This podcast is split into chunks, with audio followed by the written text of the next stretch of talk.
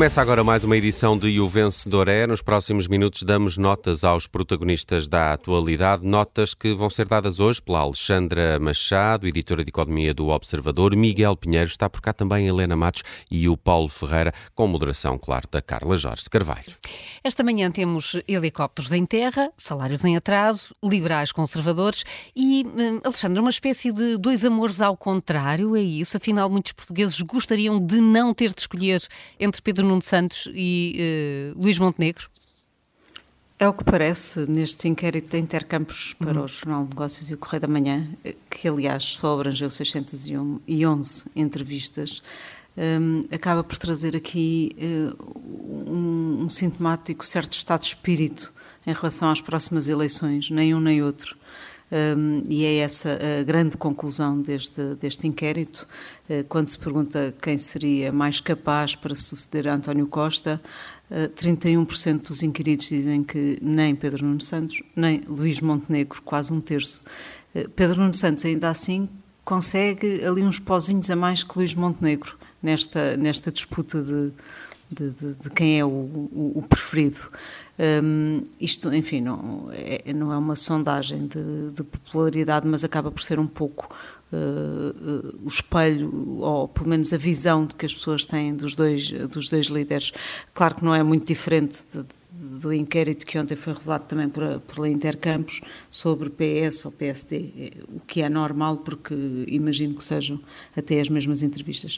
Uh, estes inquéritos, enfim, embora com pouca expressão, acaba por. Uh, e que acabam por não mostrar, obviamente, todo o retrato, das, não deixa, de qualquer forma, de mostrar alguns pontos. Quando se pergunta qual dos líderes é mais honesto, Montenegro ganha a Pedro Nuno Santos.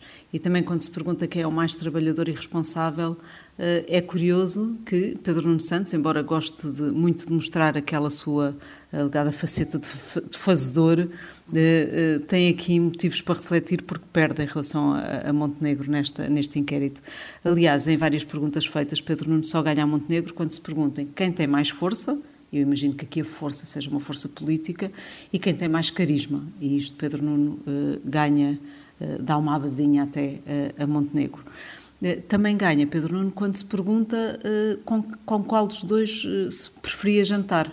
Não sei se é, não sei bem que leitura é que é dar a isto, não sei se eh, não sei se deviam ter perguntado se achavam que Pedro Nuno pagava a refeição e Montenegro não, ou Sim. enfim, não sei bem que leitura é que é de dar a isto.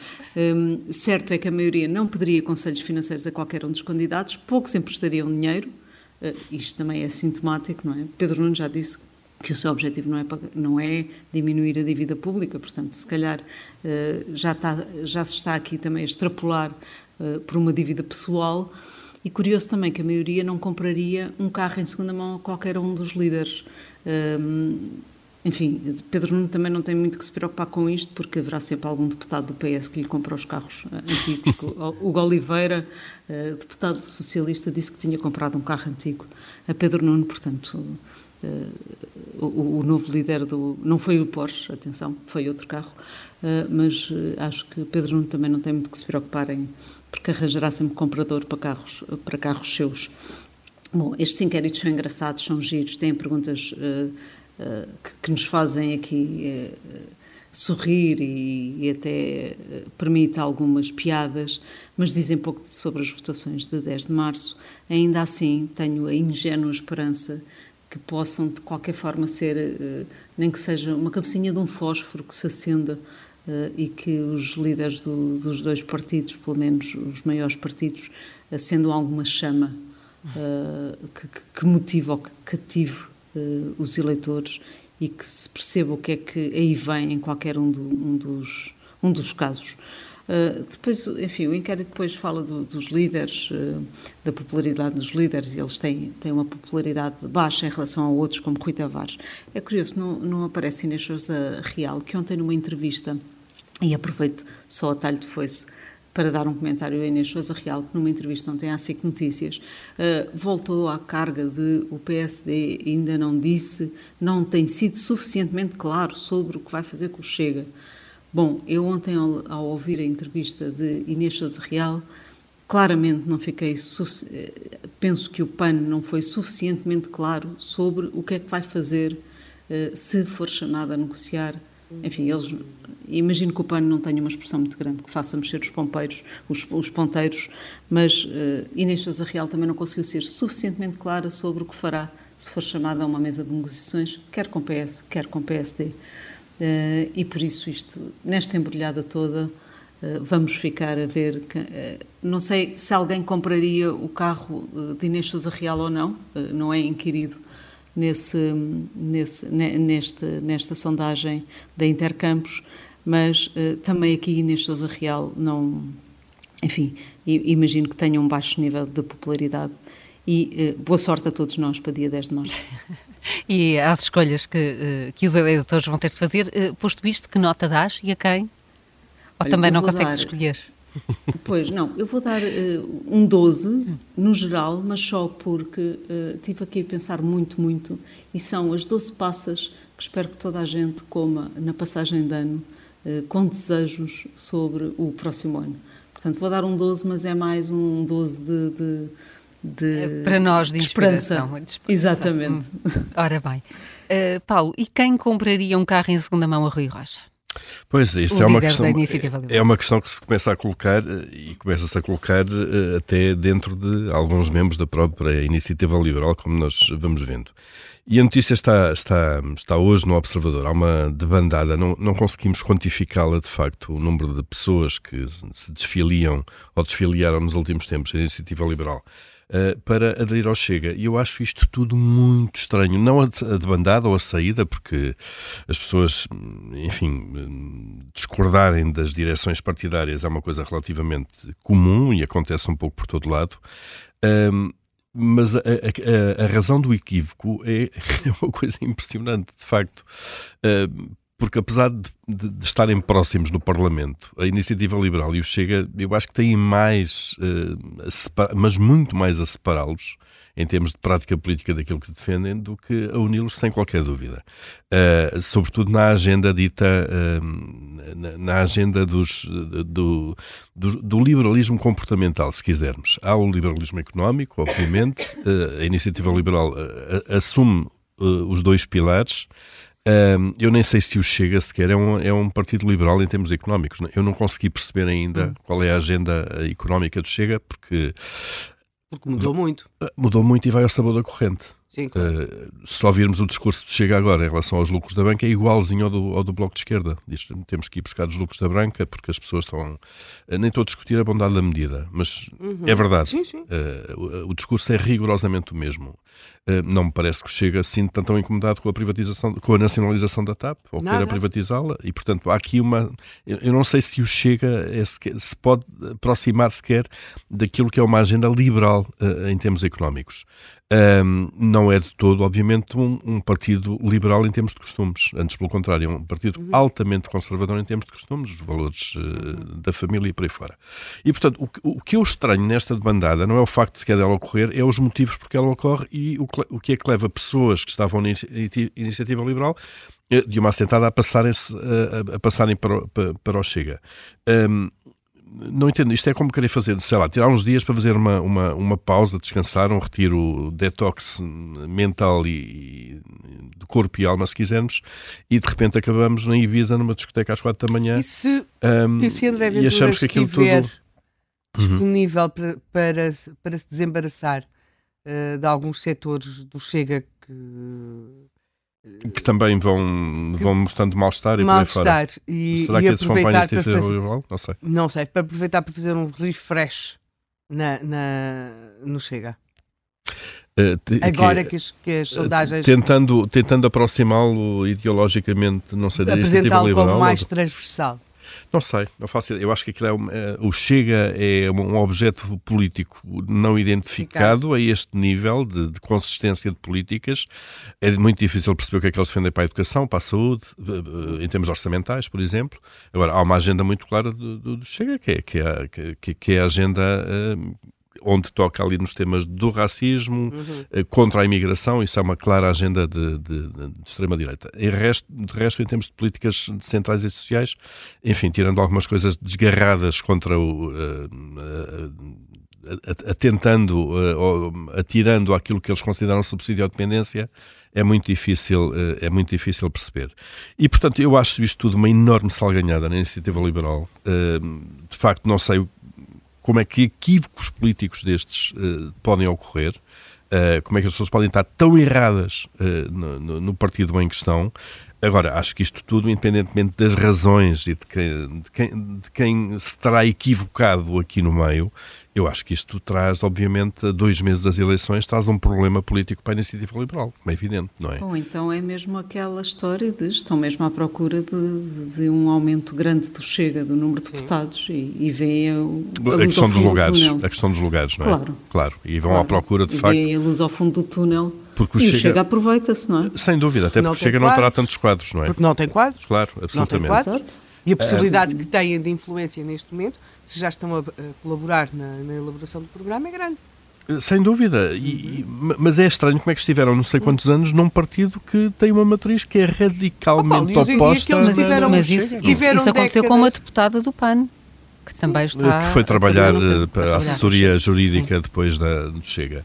Uh, desculpem, quer dizer, se eu vou à procura de uma refeição vegan, não acaba a comer um bife então, e os outros mal todos passado. tiveram não sei quantos anos no Partido Comunista e que só descobriram que a URSS, a Assembleia Ditadura, já, já, e não estou a falar eu de acho, eu acho que aí, sim, pessoas estou que... a falar de pessoas que estiveram na universidade, que viajaram e nunca tinham percebido, até tinham oh, viajado ao URSS. Isso é evidente, mas essa transição não se dá de um dia para o outro, eh, não se deu de um dia para o outro. E as pessoas que eram de extrema esquerda na altura de 74, 75 sim, e acabam... Sim há transições sim, dessas sim, de um lado sim. para o outro, como é evidente, não é? E, e Agora, idades juvenis, sim. Sim, idades juvenis. Agora, há aqui um caminho, obviamente, quer dizer, não se acorda um dia e diz, é pá, afinal eu estou mal aqui, agora vou, vou aqui para o partido lá. Isso tudo é muito estranho, de facto. Agora, eh, eu acho que o ponto aqui é, aquilo que fica de alguma maneira é, há aqui um, um, um abalo para a iniciativa liberal, queira-se ou não, e atenção, e por razões diferentes também já houve a polémica nos últimos dias de Carla Castro, que ficou, foi colocada em lugares não elegíveis e, e não aceitou o lugar. Uh, há aqui um tema de coesão interna para resolver uh, e Rui Rocha ou põe mão no partido ou então pode, enfim, a sua liderança pode ter aqui um problema de, de, de, resultado nestas eleições quando há uma expectativa de que a iniciativa liberal suba. Aliás, a expectativa começa no próprio partido ao recusar alianças uh, para eleitorais com o PSD, portanto há aqui uma expectativa de um, de um bom resultado eleitoral e depois há esta contaminação com o Chega que também não é nada boa para a iniciativa liberal.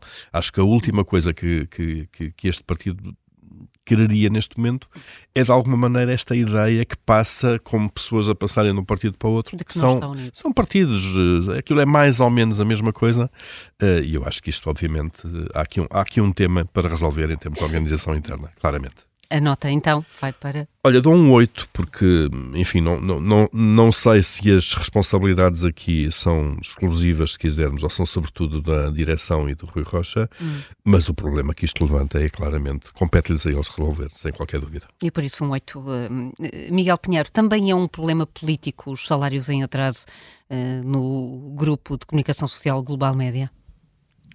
Uh, o, o, o, Ministro da Cultura acha que sim Uh, enfim, o que se passa no, no grupo global é uma situação terrível. Uh, seguramente uh, para quem para quem para quem lá trabalha temos agora uma situação de salários em, em atraso sem sem prazo para resolução sem plano sem nada e portanto é uma situação muito muito complicada paralelamente a isso o governo sente-se posto em causa, porque de alguma forma a administração da, da Global Media tenta culpar o facto de não se ter, tenta arranjar culpados para esta situação no facto de não se ter realizado o negócio de venda uh, ao Estado da participação da Global uh, na agência Lusa.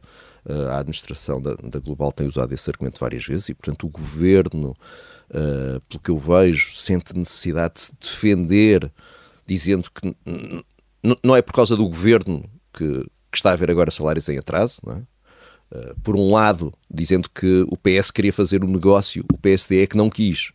Por outro lado, dizendo com uh, óbvia razão que este negócio não, não, não pretendia resolver problemas de tesouraria uh, do grupo e, portanto, temos o, o, contexto é este, mas, mas, mas ontem o, Ministério da Cultura emitiu uma nota sobre o que se passa na Global e eu, eu fiquei sem perceber muito bem uh, onde é que Pedro Adão e Silva uh, quer chegar. Porque essa nota diz-nos que o Ministro da Cultura dirigiu uma carta à entidade reguladora para a comunicação social, indagando sobre as consequências da crise na global para o pluralismo da informação uh, uh, em Portugal. Uh, porque a Global tem vários títulos que asseguram a diversidade da oferta mediática. E eu, não percebo o que é que o que é que o Ministro da Cultura espera que era que lhe diga as consequências para o pluralismo. está à espera que, que era que lhe diga o quê? Que se a Global for à falência e se fecharem não sei quantos jornais, e uma rádio uh, que isso diminui o pluralismo da informação em Portugal? Está à espera que que lhe diga isto? E, e, e, e, qual é a consequência Não, disso? E a consequência disso. Ah. Exato, precisamente. É, é, é, suposto a ERC uh, tomar conta da global? É suposto o governo tomar conta da global? O governo é que vai decidir que, uh, que jornais salvar, que rádios salvar? uh, e, vai ser o árbitro do pluralismo em, em Portugal. Este, portanto, este parágrafo parece-me totalmente misterioso, só serve para confundir, para criar até falsas expectativas uh, a quem trabalha na Global. Eu, era bom que Pedro Adão e Silva nos explicasse exatamente o que é que está por trás deste, deste parágrafo. Mas, tem, mas não é só isso. Miguel, tem outra perversidade, que é, é, é esta dificuldade que os governos têm a liderar com, uh, com órgãos de regulação independentes. Não é o ministro que tem que dar indicações à ERC sobre o que ela deve e não deve fazer neste ou noutro caso qualquer, nem a ERC nem a entidade reguladora. E, portanto, há aqui uma quase tutela que é preocupante. É, é está, está a indiciar que a ERC não está a fazer o, o, o seu trabalho. Mas, mas depois há mais, é, porque a dada altura o Ministro da Cultura escreve que, com razão, que cabe à ERC ser informada sobre as alterações de propriedade dos órgãos de comunicação social, zelar pela respectiva transparência e escrutinar o perfil dos seus acionistas. Uh, e, de facto, neste momento, há um nevoeiro à volta, uh, apesar do que, do que se tem esforçado por dizer esta nova administração, há um nevoeiro enfim, há dúvidas à volta uh, uh, da, da, da, propriedade da, da, Global. Mas isto, já agora, uh, não é de hoje. dúvidas à volta de, de onde vem o dinheiro da Global vem de há muito, muito, muito tempo. até me atrevo a dizer que isso já existia quando Pedro Adão e Silva era colaborador da Global. Muitas dúvidas de onde vem o dinheiro, exatamente? Que acionistas são estes? Uh, uh, e, e, e, portanto, agora, uh, pelos vistos, o governo acordou para, estas, para, para, para, estas dúvidas. e, enfim, nem vale a pena falar depois sobre os travões ao, à concorrência que a ERC e, e claro, o governo, uh, que não muda as leis, uh, tem uh, na área da, da, informação. E então, se quisermos falar na área das rádios de informação, ficaríamos aqui seguramente horas a falar sobre, sobre isso. Por isso, olha, fiquei, fiquei sem perceber o que é que Pedro Adão e Silva quer. com tudo isto, a não ser, claro, salvar a pele e poder dizer que se está, que se está a mexer, eu estou a fazer coisas, vejam, olhem para mim a fazer coisas porque há salários em, em, em, atraso. De facto, o governo quer sempre, quer sempre, quer sempre parecer que está a fazer coisas, mesmo quando não há, não há nada que possa fazer. Uh, ou até que deva fazer, porque realmente quando temos um governo a começar a, a meter-se no pluralismo da informação, começamos a ter aqui, aqui um problema. Por isso, olha, fiquei, fiquei, acho que este, este, esta nota à comunicação social só, só ajudou a, aumentar as dúvidas e não a esclarecer, e por isso, olha, um, um 6 para Pedro Adão e Silva. Um 6 para o Ministro. Uh, Aliás, já agora deixa-me acrescentar sim, sim, que ele, nesse comunicado, uh, Pedro Adão e Silva, ou o Ministério da Cultura, uh, diz mesmo que o prazo de resposta da Global à ERC ainda está a decorrer. ou seja, a ERC estará a fazer o seu trabalho à espera de respostas da Global. e que, enfim, e agora o, o Governo uh, trata de pressionar, colocar aqui uma pressão sobre a ERC mas ainda que decorre o prazo. Ou seja, não é que a ER que tenha decidido já alguma coisa sobre o assunto. É? Hum, portanto, ainda, ainda, há, ainda está dentro do prazo, como, como dizias e como lembravas, Alexandra. Uh, Helena, uh, uh, os helicópteros do SNS metade dos 15, bom, metade é sempre uma forma, é dois dos quatro dois dos não quatro. vão essa, essa questão da, da, da, linguagem é fundamental, porque nós passamos para aquela fase em que de, eh, eh, deixou de se dizer que metade dos helicópteros não funcionam, passou a dizer-se que dois dos helicópteros não funcionam, contudo, estão, está tudo acautelado, estão a ser observadas as melhores práticas, as melhores normas e que tudo irá com vista, e agora estou a citar, a otimizar o desempenho do serviço. Note-se, Portugal tem helicópteros ao serviço do INEM sediados em Viseu, Évora, Macete, Cavaleiros e Lolé. Uh, destes só vão ficar a funcionar durante 4 a 6 meses. Os helicópteros que estão em Macedo de Cavaleiros e em Lolé, os helicópteros que estão em Viseu e Évora, durante a noite vão ficar em terra. E porquê?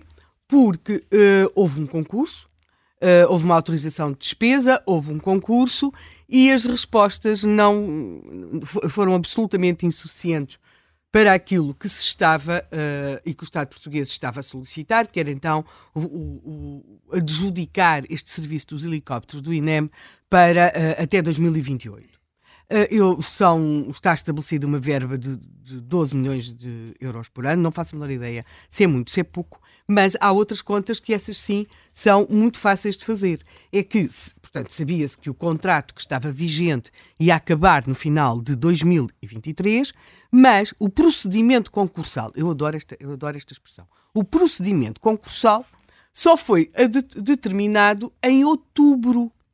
Ora, se o procedimento concursal só foi determinado em outubro, e sabendo já das dificuldades que havia com este serviço, talvez tivesse sido avisado começar a tratar do procedimento concursal antes, até porque, até porque o INEM agora diz que precisa de 4 a 6 meses para resolver outro procedimento concursal. Ou seja, já quando se fez este procedimento concursal, eu, eu, eu, eu esperei tanto para poder dizer isto, esta expressão. Estás a aproveitá-la. Estou, estou a gostar. Já quando se determinou isto em outubro, era óbvio que só. Isso é uma coisa que está. Quer dizer, não, ainda não há. Já, já houve processos revolucionários que alteraram calendários, mas nós ainda não temos nenhuma identidade no calendário. Portanto, aquilo é outubro, novembro, dezembro. Às vezes dava jeito que houvesse ali mais um mês, um, um qualquer coisa. Um décimo quarto mês. Um décimo quarto mês, um, o que quiserem. Mas não costuma ser outubro, novembro, dezembro. E o ano o novo começa em janeiro, portanto só se tinha três meses. Ora, já se sabe agora, e portanto já se sabia em outubro do ano passado, que três meses podiam não conseguir resolver o problema. E logo devia ter-se, na minha singelíssima opinião, ter começado antes, porque eu sei que o INEM tem aquela linguagem exatamente de uh, os helicópteros não, não, não voam durante a noite, mas mantém-se o dispositivo 100% operacional no período diurno. Ora, muito obrigada. Obrigadíssima. É uma, é uma, coisa encantadora. Durante a noite não vou, mas durante o período diurno. Temos que agradecer tem, por isso, não é? Temos que especialmente tu. Agora, o fim, o meu fim é dedicado a ti. Viseu. Eu sei que és um homem de Viseu. Uhum. Mas por amor de tudo. Eu não vou adoecer para Viseu. Tu não vais adoecer para Viseu, porque nós temos um problema, por exemplo. Partes uma perninha em Viseu durante a noite. Não sei se sabes, mas a, a, a urgência de cirurgia tem estado fechada em Coimbra uh, e ortopedia durante a noite. A pessoa tem a perninha partida, mas o, o dispositivo só está operacional no período diurno, portanto não pode. A, a, a urgência médica também está fechadinha, uh, frequentemente no hospital. Portanto, o que é que me... E o caminho para Coimbra não é fácil, pelo IP3. Exatamente. Paulo, se vais fazer a passagem de ano em Viseu, tu não sais do sofá. Não vou, não. Mas, mas tu, tens é, tu, tu, tens é de perceber que isto é só tudo uma questão de linguagem, porque também se diz que, que a viatura médica de emergência e reanimação, VMER, com a respectiva equipa médica, está em funcionamento. Mas agora, a, a dúvida que aqui se coloca é, está em funcionamento nas noites em que a urgência está aberta. Portanto, Paulo, tu vais a Viseu não desgraças a tua vida. e tu vais, tu não te desgraças, Paulo, tu não te desgraças e faz a passagem de ano noutro sítio. É impressionante, não é? Porque Malta, isto... nós Vamos oh. brincando com isso, mas oh, então vai. No, no, dia as pessoas que de facto que têm o azar de partir a perna. Sim, durante a noite. Quando tivesses partido durante o dia. Exato. És uma pessoa sem sentido de oportunidade. Uma nota, uma nota, uh, Helena. Ao, ao, ao, ao, Paulo, cá de ir a Viseu, ao Paulo, cá de ir a Viseu.